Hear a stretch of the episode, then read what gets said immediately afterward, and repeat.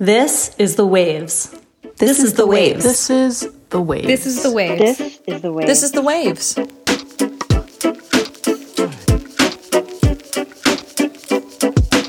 Welcome to The Waves, Slate's podcast about gender, feminism, and this week, the release of Bill Cosby from prison.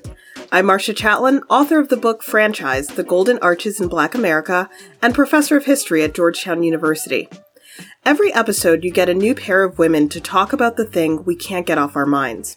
And today, you've got me thinking about Bill Cosby, Me Too, and what comes next for survivors of sexual assault. And me, Lili Loofbourow, a staff writer for Slate, where I cover politics, culture, sometimes comedy, and sometimes despair. Many of us were shocked to learn that Bill Cosby was released from prison on June 30th after being convicted of sexual assault in 2018. The Pennsylvania Supreme Court overturned his three to 10 year sentence because of an agreement between a former state prosecutor and Cosby. This topic has so many layers. The case itself, the way it serves as an outlier in sexual assault prosecutions, the tremendous star power of Bill Cosby, and the larger framing of this case as emblematic of a Me Too victory. I've been fascinated by this topic because of the ways that Cosby's demise wasn't just about Cosby and the survivors. Cosby's status as an entertainer and philanthropist also called into question the culture of enabling that surrounds predatory behavior and allows it to go on for so long. As a college professor, I see similar dynamics often in academia, where noted scholars or big time benefactors are protected at the expense of survivors. Lili, you've reported great stories about Cosby. Why did you want to talk about this? This is a topic I can't stop thinking about because I've been tracking this case and what it did or didn't mean for Me Too since 2017, almost before there was a Me Too. Cosby walked free back in June of that year of 2017 because the jury was unable to reach a verdict. And it seemed to me at the time symptomatic of a long standing tendency to disbelieve survivors or to hold them up to a much higher standard of honesty than offenders. In that case, it seemed to me that because Cosby uh, was openly a cheater and therefore a liar and had admitted to a variety of dishonest conduct, including campaigns to, to make Andrea Constand out to be a liar.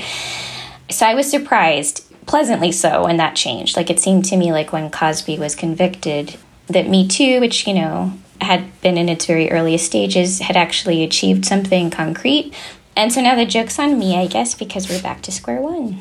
When we come back, Lili and I will explore the hows and whys of this twist in the Cosby case, and then we'll take a few steps back and think about what this means for future cases and the movement known as Me Too.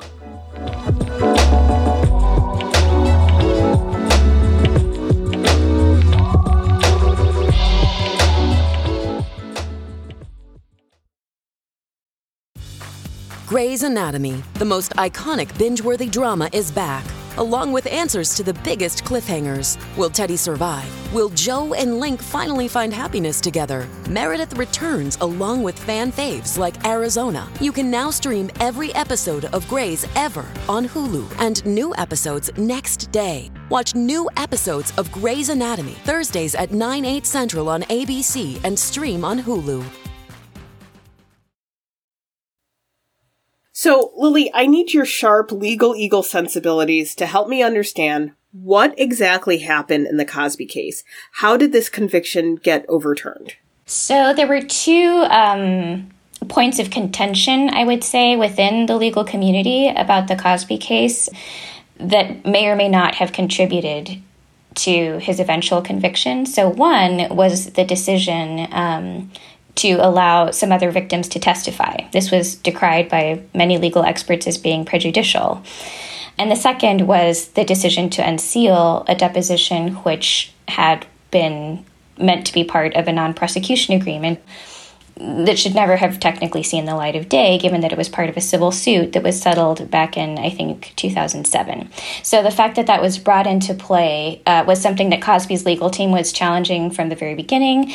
And finally, the Pennsylvania Supreme Court ruled that that was indeed inappropriate and that if a prosecutor had promised not to prosecute, then that promise needed to be honored. So, this is the thing that is confusing to me.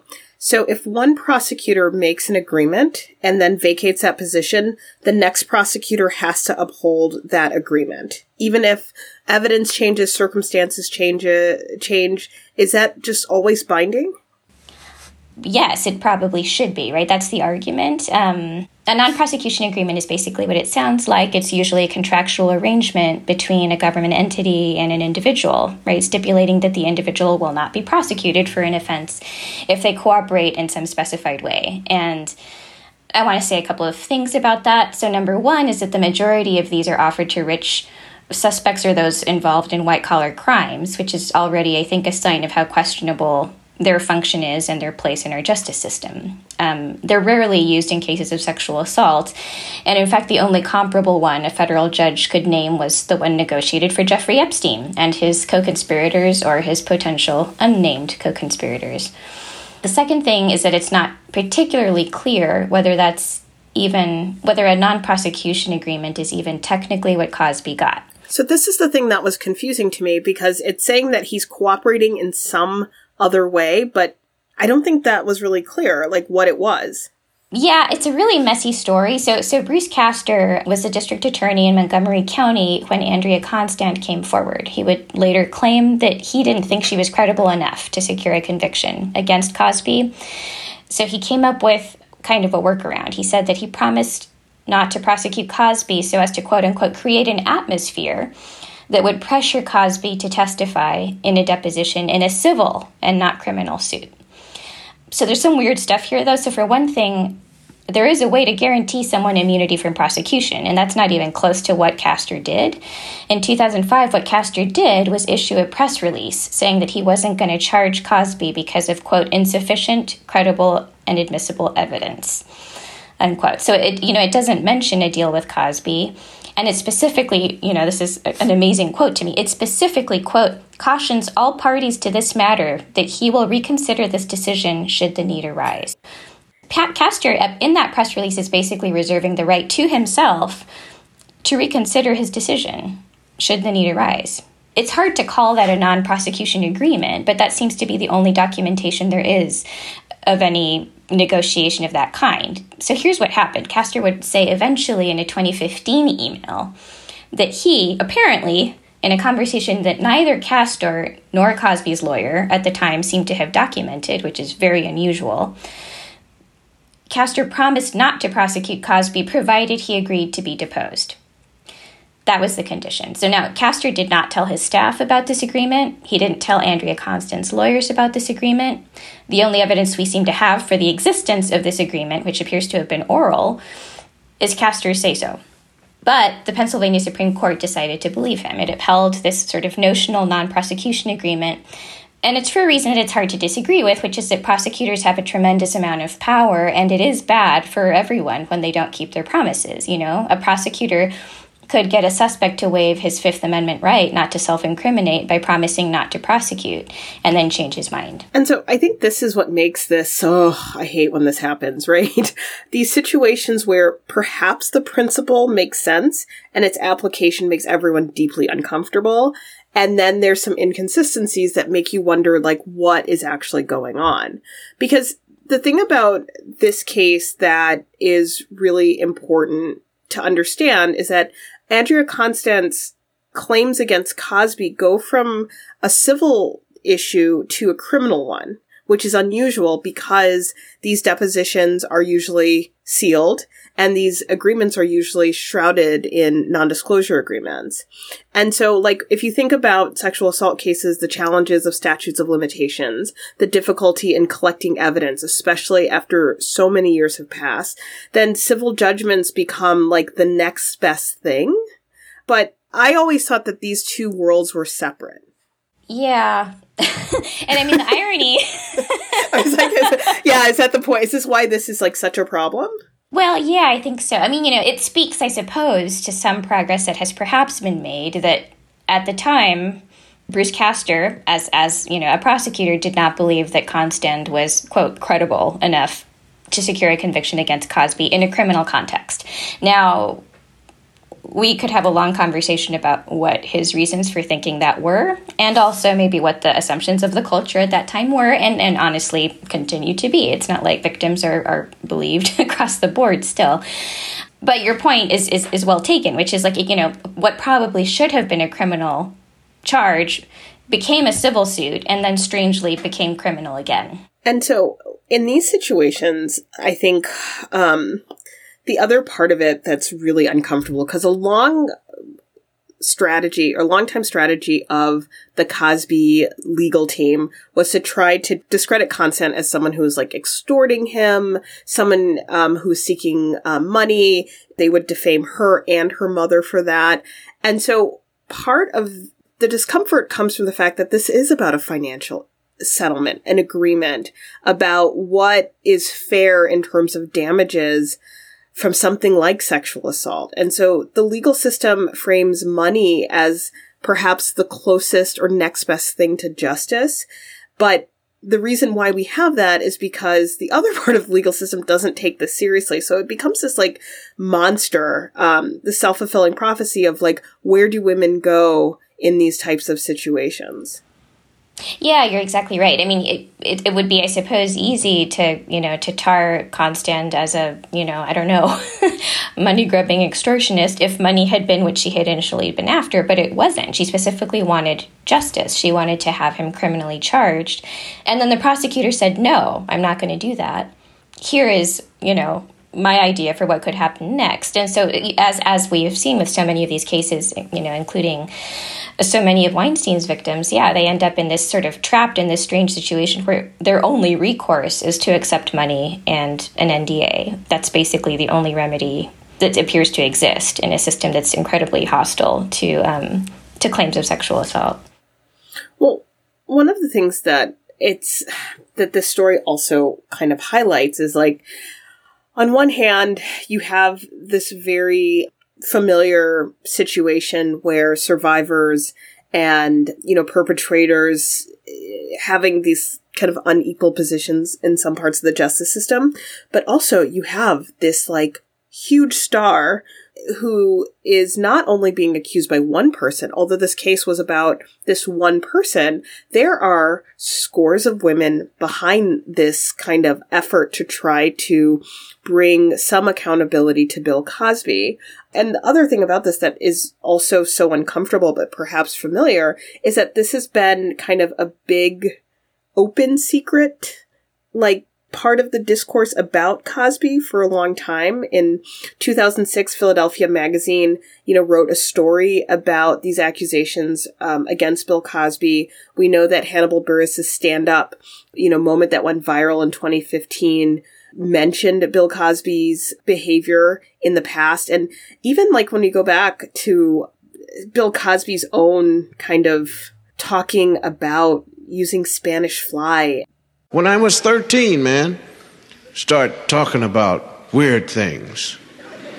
No, really. Stand on the corner. You know anything about Spanish fly? What? Spanish fly? It always happens when you're 13. Only when you're 13 on up to like when you get married. Guys stand around and talk about Spanish fly, and it never starts with one of the guys on the corner. It's always some strange 13 year old says, You know what? You know anything about Spanish fly? No, tell me about it. Well, there's this girl, Crazy Mary. You put some in her drink, man. She. Yeah, Spanish. Oh, yeah, that's really groovy, man. Spanish fly is groovy, yeah, boy. From then on, man, anytime you see a girl, what's your Spanish fly, boy? Go to a party, see five girls standing alone. Boy, if I had a whole jug of Spanish fly, I'd light that corner up over there. All of this stuff is, it's weird that there's decades of recorded conversation as well as information about this environment that he lived in, but it took until the 2010s for there to be any kind of movement behind it. Uh, you know, as with Weinstein, Weinstein was kind of an open secret too. There's just, I mean, really heavy systematic disinclination to go into the details of any of those of those claims, as, we have seen, and you know, as, as the Cosby case, I think demonstrated pretty uh, pretty conclusively. and honestly, a lack of will to convict. I mean, you know, in 2017, when I wrote that first piece, it was because the jury just couldn't come to a verdict, even then, you know. Well, I think also, I mean, to think about a jury, what would it be like to be in a courtroom with Bill Cosby? because I think it's very hard, and I think it's been hard for a very long time for people to um, disaggregate Bill Cosby the person and Bill Cosby, the entertainer and the philanthropist. I know that there was huge fallout and a lot of consternation about what to do with the Cosby family name that appears on the cam- on the campuses of a lot of historically black colleges and universities. At a lot of various philanthropic groups have used that Cosby name, and so when we think about the world of the Cosby case, it isn't just the legal system and it isn't just entertainment and it isn't just about kind of politics around sexual assault. It's this really, really wide world. And so I think that it's so interesting to think about like what this means for future claims against high profile people as well as these everyday cases that still don't get heard. We're going to take a break here, but if you're enjoying the waves, and we would love it if you would like and subscribe to the waves wherever you get your podcasts. And if you want to hear more from Marcia and myself on another topic, check out our Waves Plus segment, Gateway Feminism, where today Marcia and I talk about one thing that helped make us feminists. I'll be talking about my best friend's wedding, and Marcia will be talking about Catholic school uniforms.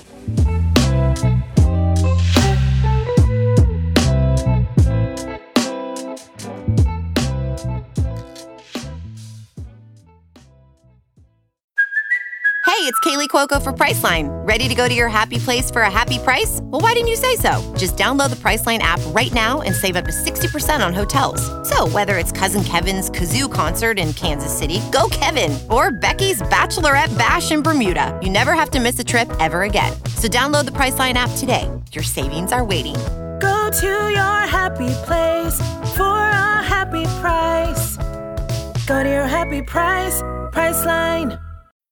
This episode is brought to you by Bumble. So, you want to find someone you're compatible with, specifically someone who's ready for a serious connection, totally open to having kids in the future, is a tall, rock climbing Libra, and loves rom coms with vegan pizzas on Tuesdays just as much as you do. Bumble knows that you know exactly what's right for you. So, whatever it is you're looking for, Bumble's features can help you find it. Date now on Bumble.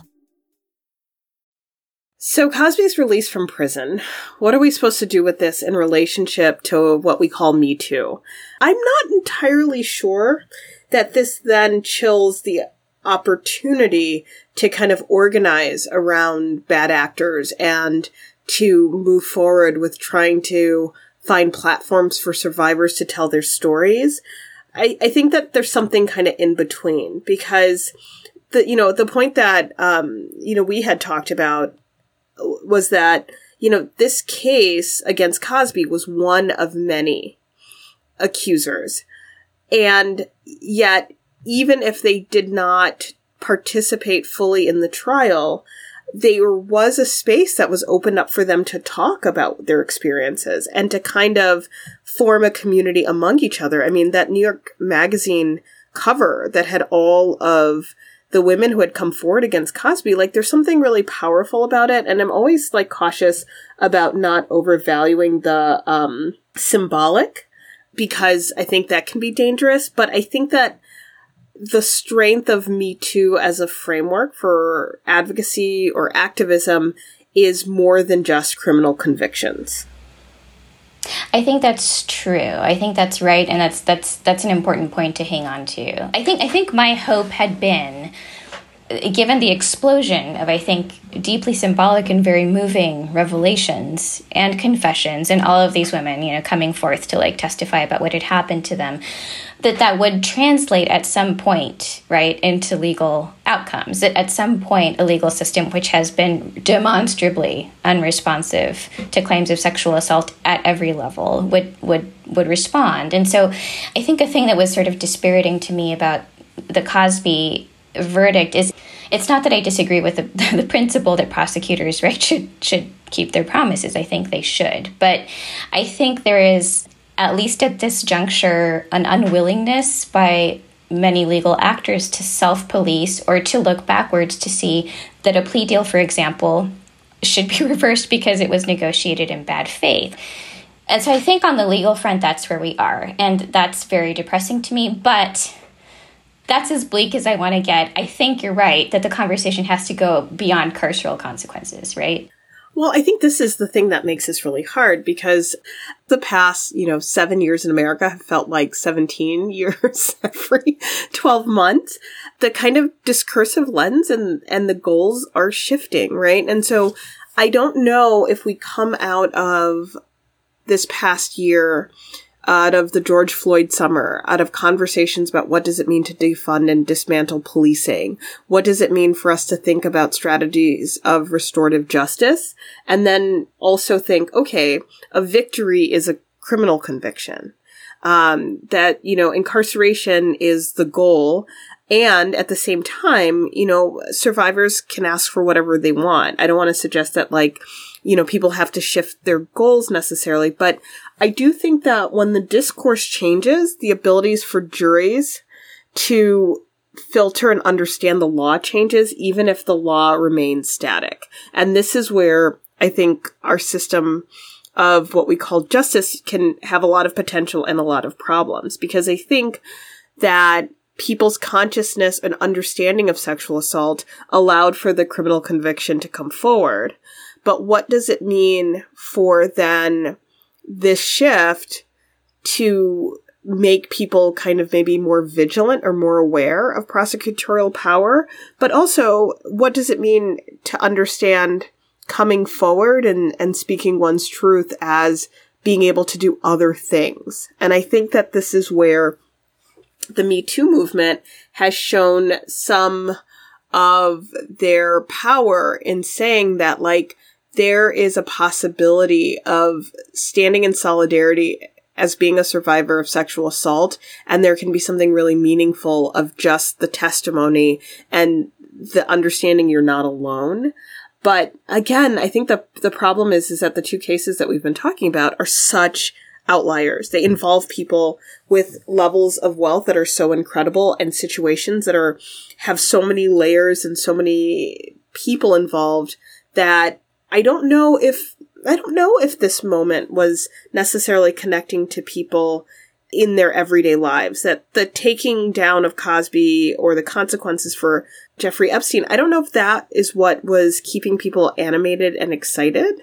I think it was the possibility that like there's a different way of understanding um, sexual assault and there's like a different way of pushing society.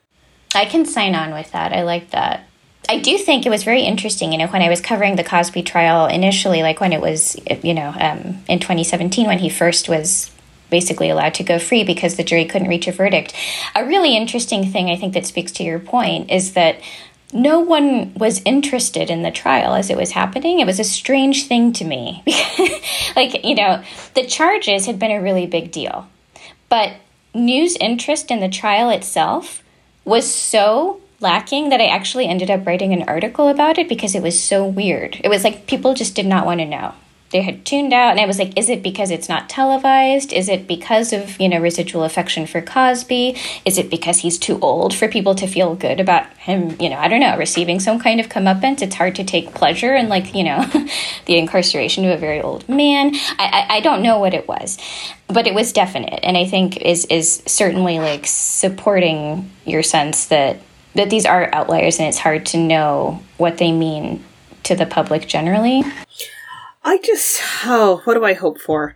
I hope that this moment isn't framed so much as a setback, but a call to consciousness of the various kind of limits of the legal system and that there is a place to talk about the power that people have found within themselves over the past few years because, you know, some of these sexual assault allegations go back into the 1960s.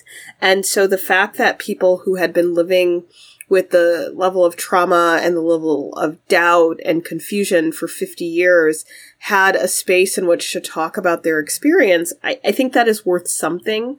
And I don't want to suggest that it's worth everything, but I think that, you know, the broad umbrella of Me Too is constantly being forced to consider like all of the various dynamics that go into a, a culture that um, protects um, you know people who commit sexual assault and that needs to kind of think differently about our responses to it. Like i think that this is always a moment for perhaps greater learning. I always hope people do but i'm never sure if they are.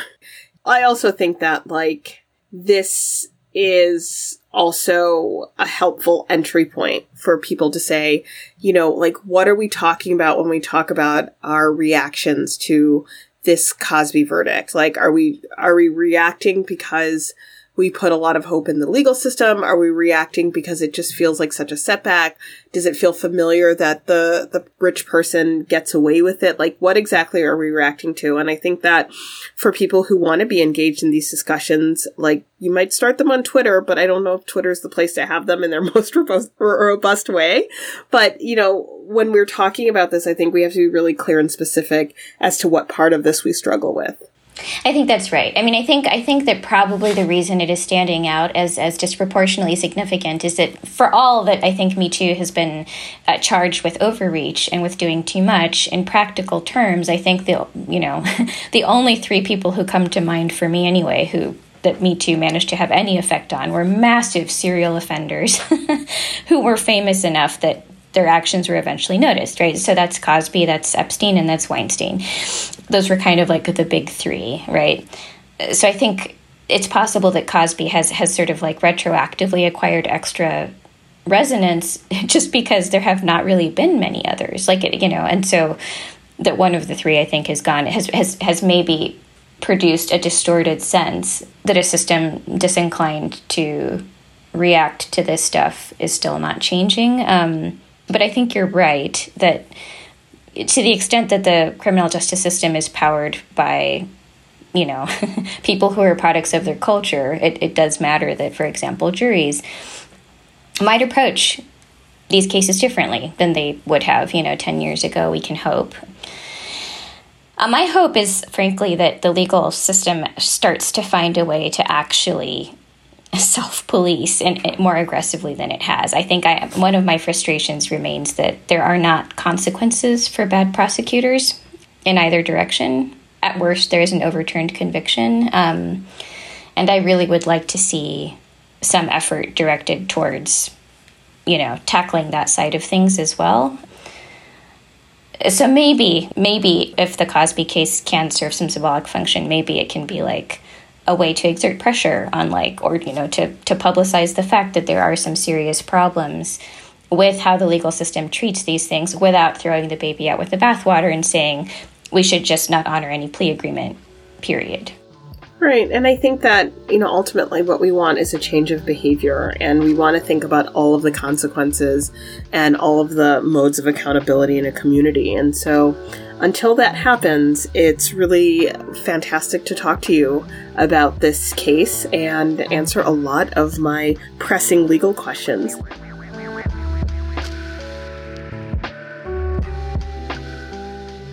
And before we head out, we want to give some recommendations. Lili, what are you loving right now? Well, Marcia, a thing that I am loving right now is a very silly, delightful show called, in English, Money Heist, which is a very stupid title. In Spanish, it's called Casa de Papel, House of Paper, much better title. Um, that is, I think at this point, Netflix's second most watched show of all time. But it's, you know, it's a Spanish show, so I think a lot of American audiences have not yet cottoned on to it. And it is, you know, exactly what it sounds like. It's a heist show. But what I have found so incredibly enjoyable about it is that when I think of a heist movie or show, uh, what I immediately picture is like hyper competence, right? Like I, you know, this kind of very intricate system that is like calculated at, at every turn, where everyone sort of silently does their part with perfect execution. And what this show does is is sort of assemble a group of characters who have just such a figure, like there is a genius figure who's trying to coordinate all this.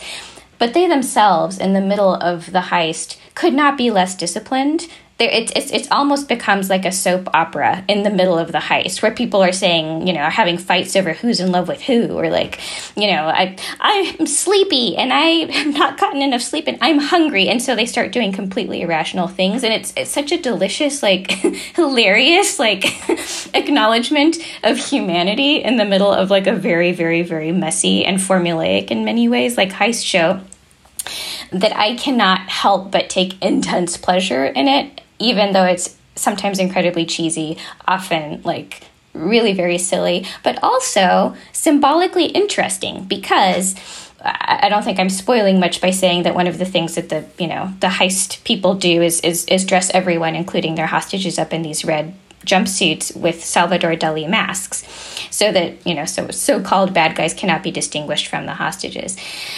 And what the show is really banking on, pun intended, is Spanish fury at the banks because of the 2013 financial crisis.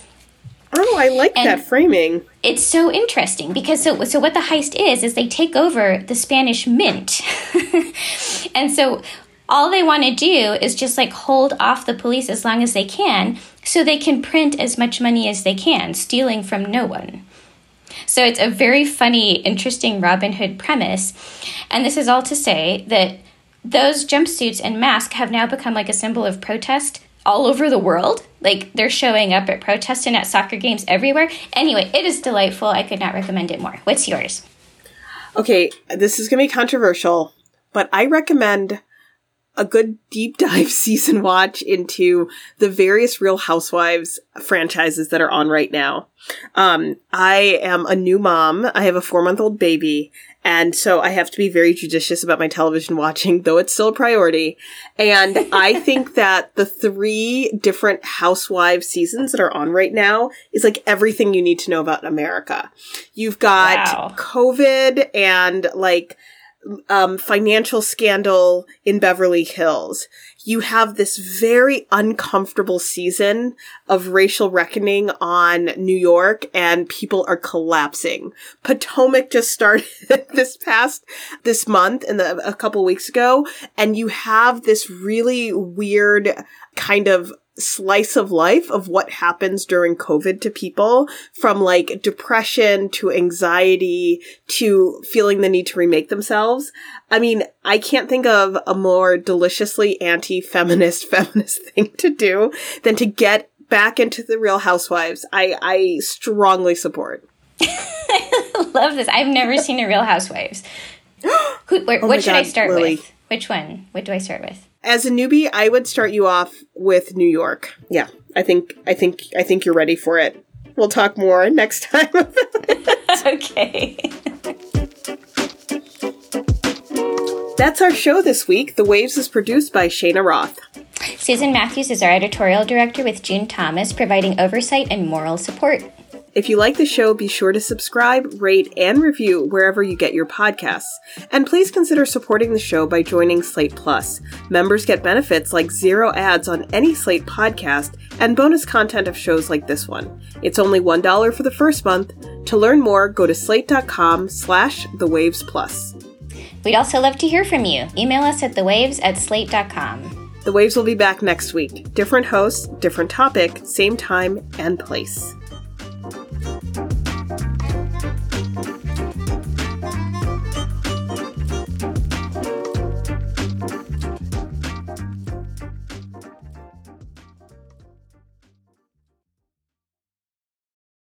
The ones who work hard to ensure their crew can always go the extra mile, and the ones who get in early so everyone can go home on time, there's Grainger, offering professional grade supplies backed by product experts so you can quickly and easily find what you need. Plus, you can count on access to a committed team ready to go the extra mile for you. Call, clickgrainger.com, or just stop by.